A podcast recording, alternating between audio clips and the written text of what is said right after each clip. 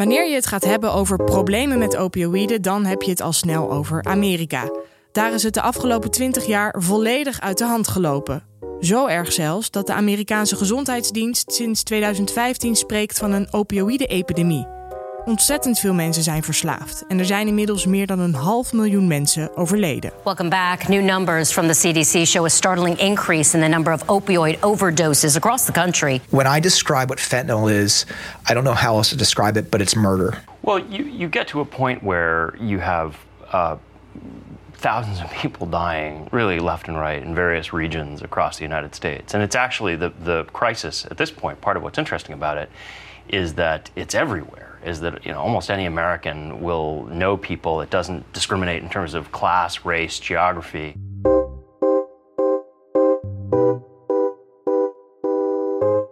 Dit is De Pijngrens, een podcast van de Nederlandse Vereniging voor Anesthesiologie. Ik ben Malou en in deze serie duik ik in de wereld van de opioïden. Samen met experts, artsen en patiënten kijk ik naar de rol van opioïden in de Nederlandse geneeskunde. Want waarom zijn opioïden belangrijk en waar liggen de risico's? Welke zorgprofessionals en instanties spelen hier een rol in? En hoe kunnen we ervoor zorgen dat we in Nederland verstandig met opioïden omgaan? In deze derde aflevering duiken we in de opioïde-epidemie van Amerika. Want waarom kon het nou juist in Amerika zo uit de hand lopen? Anesthesioloog en pijnspecialist Xander Zuidema ziet meteen één fundamenteel verschil. In Amerika, wat anders is dan in Nederland, is dat mensen het recht hebben op pijnstilling. Het is verankerd in de wet. En dat is totaal iets anders dan dat het in Nederland is. In Nederland is het de gunst dat je pijnstilling krijgt en daar is het recht. Dus dat is echt een totaal ander, uh, een andere ja, beeld van hoe de Amerikaan in, naar pijn kijkt en hoe de Nederlander naar pijn kijkt. Maar betekent dat ook dat je iemand, uh, je arts voor de rechter zou kunnen slepen als hij jou geen pijnstilling Jazeker, geeft? dat kan daar. Ja. Pijnstilling is dus een recht voor de Amerikaan. Daar komt dan nog eens bij dat het zorgsysteem heel anders is. Journalist Casper Thomas kan me daar meer over vertellen. Hij heeft jarenlang in Amerika gewoond als correspondent voor de Groene Amsterdammer en het Financiële Dagblad. Hij heeft zelf meegemaakt hoe anders het daar gaat. Het belangrijkste verschil is denk ik dat het Amerikaanse zorgsysteem veel privater gedreven is. Uh, met als gevolg dat het ook een stuk duurder is over het algemeen natuurlijk. En dat merk je als burger. En daarmee is, is ook die, uh, die gezondheidszorgkwestie is daarmee ook veel politiek beladener als het ware. Omdat het elke keer ook weer tijdens verkiezingen veel meer op het spel staat. Omdat het overgrote merendeel van de Amerikanen vindt dat ze veel te veel moeten betalen voor gezondheidszorg.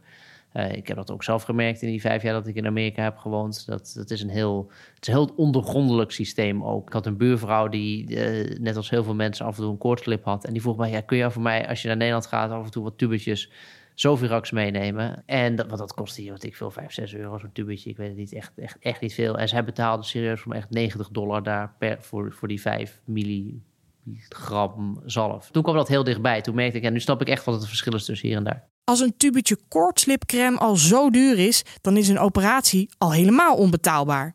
Het zorgsysteem is compleet overgeleverd aan de markt. Een plek waar farmaceutische bedrijven vrij spel hebben en de overheid amper ingrijpt dat erg vermarkte gezondheidszorgsysteem, dat, dat opent eigenlijk de, de ruimte, zou je kunnen zeggen, voor een, voor een aanbieder om vooral gelet op het winstmotief en misschien minder op het publieke gezondheidsmotief een, een bepaald product, een bepaald medicijn in de markt te zetten en ook gewoon erop te hopen dat dat zoveel mogelijk wordt gebruikt, zoveel mogelijk wordt afgenomen en door zoveel mogelijk doktoren wordt voorgeschreven. Tegelijkertijd zijn die uh, sterk werkende opioïden, waar we het nu dus over hebben, stofjes die neigen tot verslaving. Dus je hebt ook nog eens een keer een, groep mensen te pakken die het maar blijven gebruiken. In die zin is het een, uh, een, een, een, handig uh, economisch model.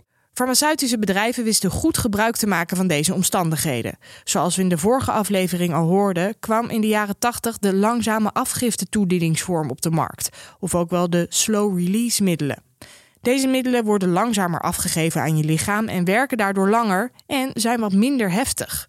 Het grote farmaceutische bedrijf Purdue Pharma zag hier goud geld in. Zij brachten in 1984 MS-Contin op de markt, de slow-release vorm van morfine.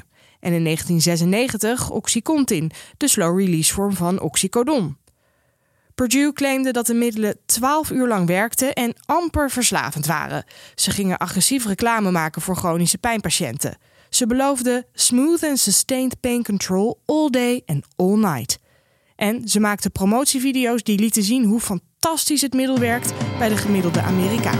The pain that I have basically covers um, my neck to my feet. And now I look completely different. I feel different. Life is wonderful again. I've I have found life again and it's worth living now. And I'm so grateful. And the approach that's available to every doctor with a prescription pad is just for us to do a better job of prescribing strong pain medications, and I mean opioids. De verkoop van Oxycontin explodeert. In 2016 heeft Purdue in totaal 31 miljard dollar binnengesleept. En te midden van deze epidemie ging orthopedisch chirurg Gijs Helmerhorst in 2008 naar Amerika toe om daar onderzoek te doen. Hij zag toen bij zijn Amerikaanse collega's hoe gemakkelijk opioïden werden meegegeven. Ja, die schrijven dat ja, min of meer klakkeloos voor. Niet omdat ze uh, daar te makkelijk over willen doen. Maar gewoon omdat zij uh, vinden dat, die, dat patiënten, als, als daar een soort van recht op gegeven wordt dat zij pijnstilling krijgen, ja, dan, gaaf, dan wordt dat meegegeven. Zo van, ja, je, je, je hebt pijn, uh, dat willen we niet. Dus hier heb je, hier heb je de, de medicijnen. Want dat, dat is de norm. Ja. Gijs besloot onderzoek te gaan doen naar het verschil in opioïdengebruik tussen Amerika en Nederland. We hebben eigenlijk met name gekeken naar de verschillen die er waren in pijnstilling na, uh, na botbreuken die opgelopen waren door mensen. Uh, en met name als ze daarna geopereerd waren. En het verschil tussen wat er aan pijnstilling gegeven werd hier in Nederland en uh, wat er in Amerika aan pijnstilling gegeven werd. Wij zijn toen begonnen met, een, met gewoon een soort van pilotstudie om te kijken wat, wat gaven we nou hier en wat, wat werd er daar gegeven. En daar kwam toen al een vrij groot verschil uit. Namelijk dat daar bijna iedereen opioïden meekreeg naar huis. En uh, hier ja, eigenlijk niemand in, in, in het ergste geval wat iets hevigere pijnstilling uh, met, in de vorm van iets van diclofenac of zo. En dat hebben we toen verder uitgebouwd. Um, om, om natuurlijk te kijken of, of, of, je dan, of wij het niet verkeerd deden of zij verkeerd, om het zo maar te zeggen. En daarbij kwamen we er een beetje achter dat we eigenlijk hier in Nederland waren de patiënten hartstikke tevreden met wat ze kregen. Uh, terwijl ze in Amerika gek genoeg niet eens tevreden genoeg waren. Het opioïdegebruik loopt dus volledig uit de hand. De farmaceutische bedrijven zoals Purdue Pharma hebben hier de belangrijkste rol in. Er werd eigenlijk heel erg lang gelobbyd, ook door de, door de farmacie, dat er nauwelijks nadelige effecten waren uh, op, die, op die medicijnen. Dus er werd uh, met name de, het verslavende uh, gehalte ervan werd echt gebagatelliseerd. Dan werd er gelinkt aan onderzoek wat er eigenlijk niet echt gedaan was. Er was een klein artikel gepubliceerd in een heel groot medisch blad, maar dat bleek eigenlijk op niks gebaseerd te zijn. Um, dat was een soort expert opinion, zoals we dat noemen, van iemand die in een ziekenhuis werkte en zei dat in zijn ervaring daar helemaal geen verslavingen uit, uh, uit voortkwamen. En daarop heeft de farmacie heel erg ingezet uh, op dat het, dat het gewoon niet verslavend was. Nou ja, verder zijn de bijwerkingen ook niet heel erg groots op dit soort middelen. Zeker als je het wat korter geeft. Dus werd er al snel gedacht dat het gewoon een heel goed pijnstillend middel was. Wat wel, wel uh, ja, heft, heftig pijnstiller was, maar waar weinig uh, nadelen aan zaten. Dus dat je dat prima kon geven.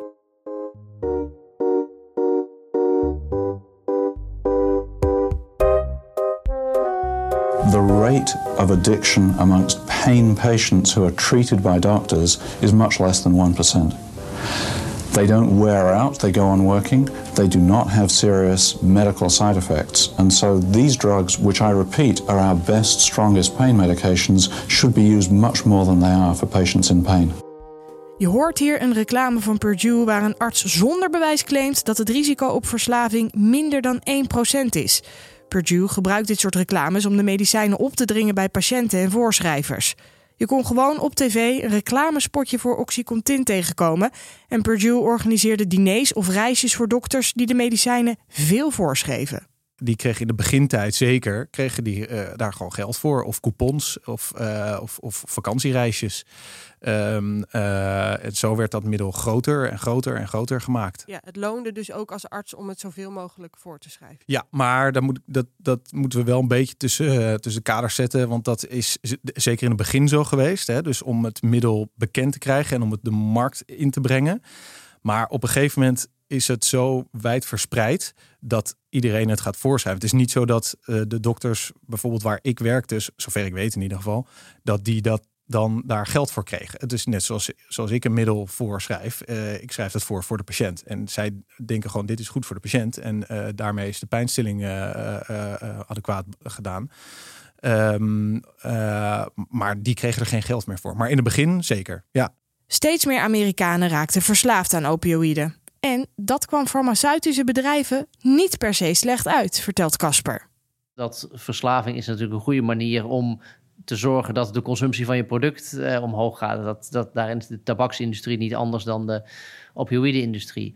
Um, en dat, de gevolg is dat er ook dus een hele grote illegale markt ontstaat. Uh, en dat is een heel hot topic op dit moment met ja, die, die, die fentanyl die dan uit Mexico zou komen en de grens over zou gaan malen sterker zou zijn.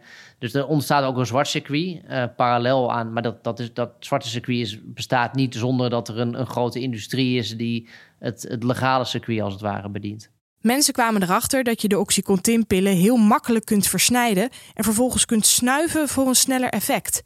Ook zijn er veel Amerikanen die van voorgeschreven pijnstillers overgaan op heroïne, die ze kopen op de illegale markt. Onderzoek uit 2012 laat zien dat 76% van de mensen die hulp zoekt voor een heroïneverslaving is begonnen met opioïden en dan vooral met Oxycontin. Ze zagen een direct verband tussen produce marketing en heroïnegebruik. En als iemand eenmaal een opioïd gekregen heeft en, en daar verslaafd aan raakt, ja, dan gaat hij zoeken naar andere uh, opties, anders dan dat het voorgeschreven wordt. Dan gaan ze het inderdaad op de zwarte markt halen. En dat is nog veel gevaarlijker, want dan kom je ook in een sociaal circuit waar, ja, waar je eigenlijk niet in wil zitten als persoon. I would always try and get pills because you know what you're getting, you know. You know it's always going to be the same thing. And then eventually that just got too expensive, you know.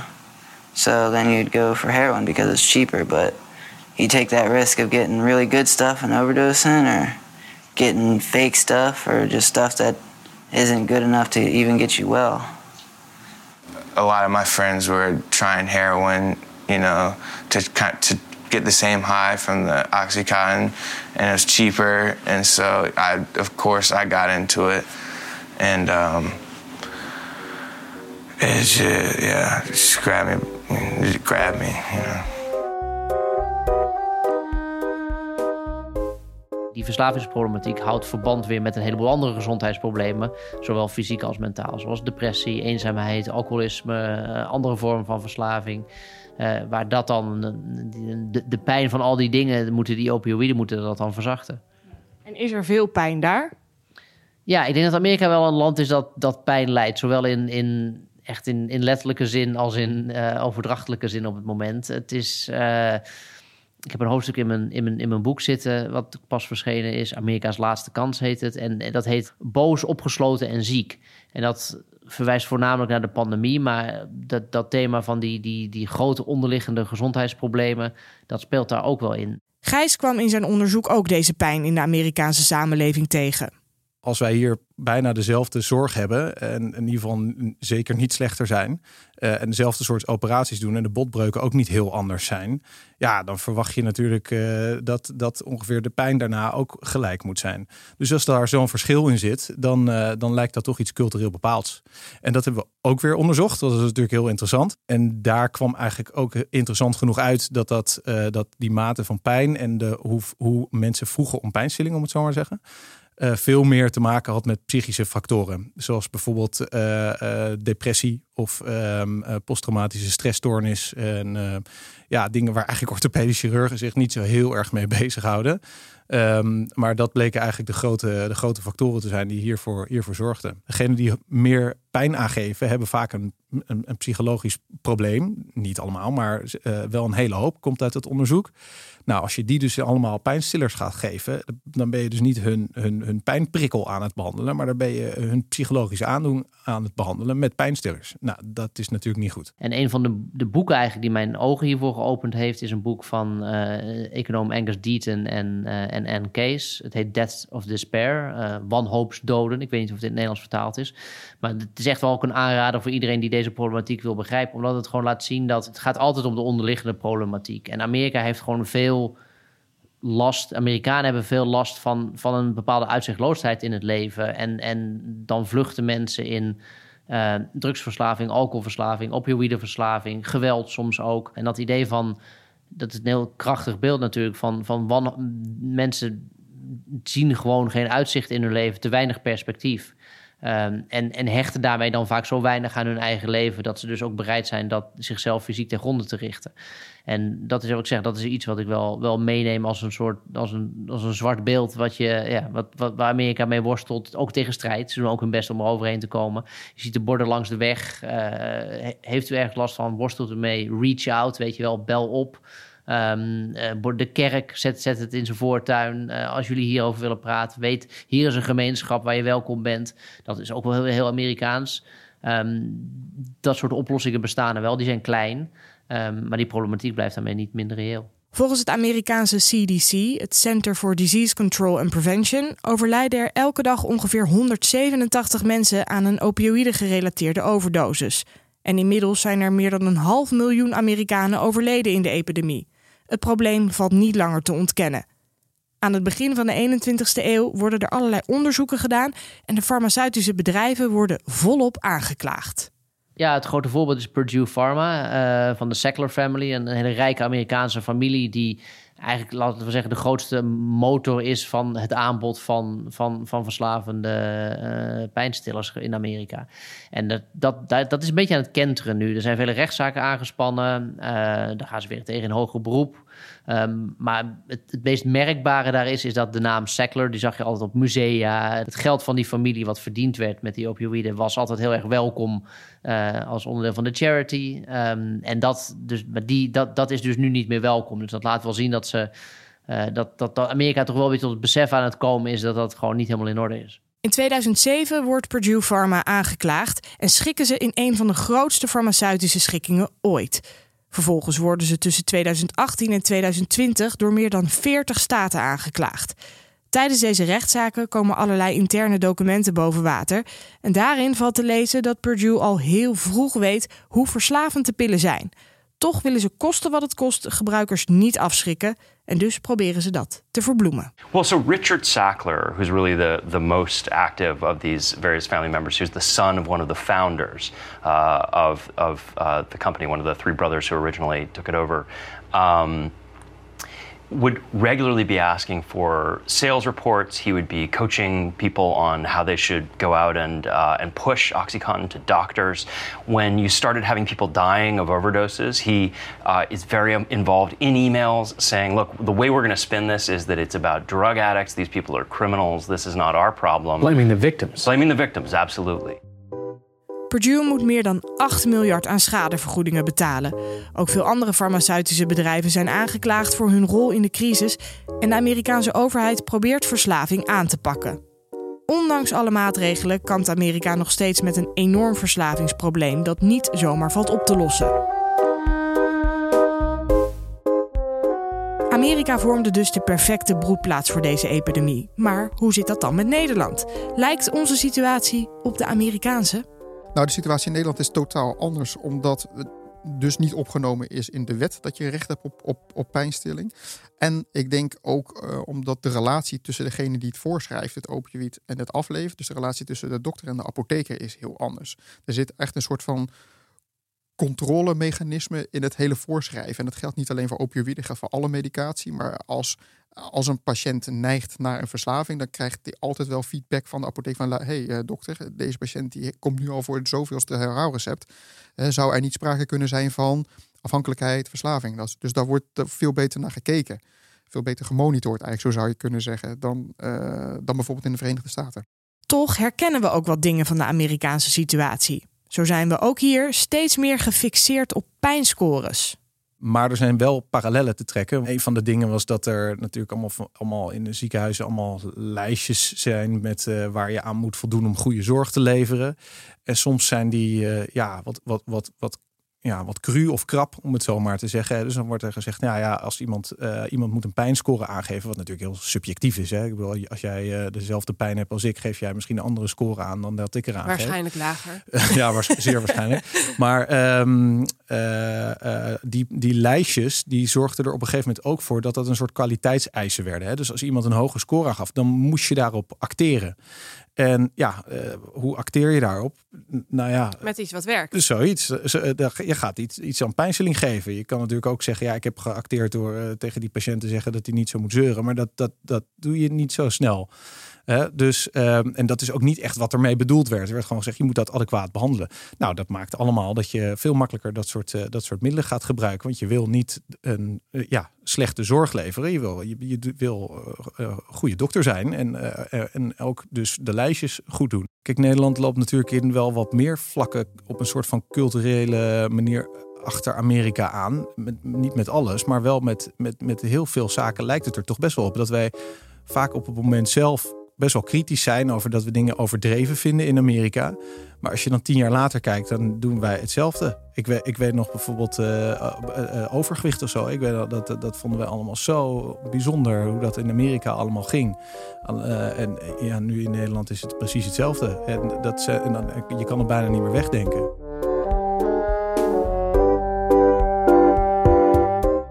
We moeten dus blijven oppassen en vooral ook leren van de situatie in Amerika. In Nederland beginnen we namelijk ook steeds meer problemen te krijgen met opioïden.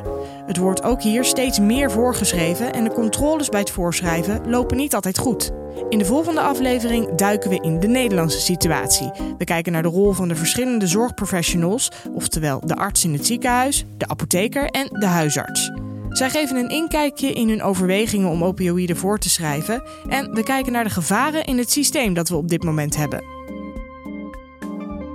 Dit was De Pijngrens, een podcast van de Nederlandse Vereniging voor Anesthesiologie.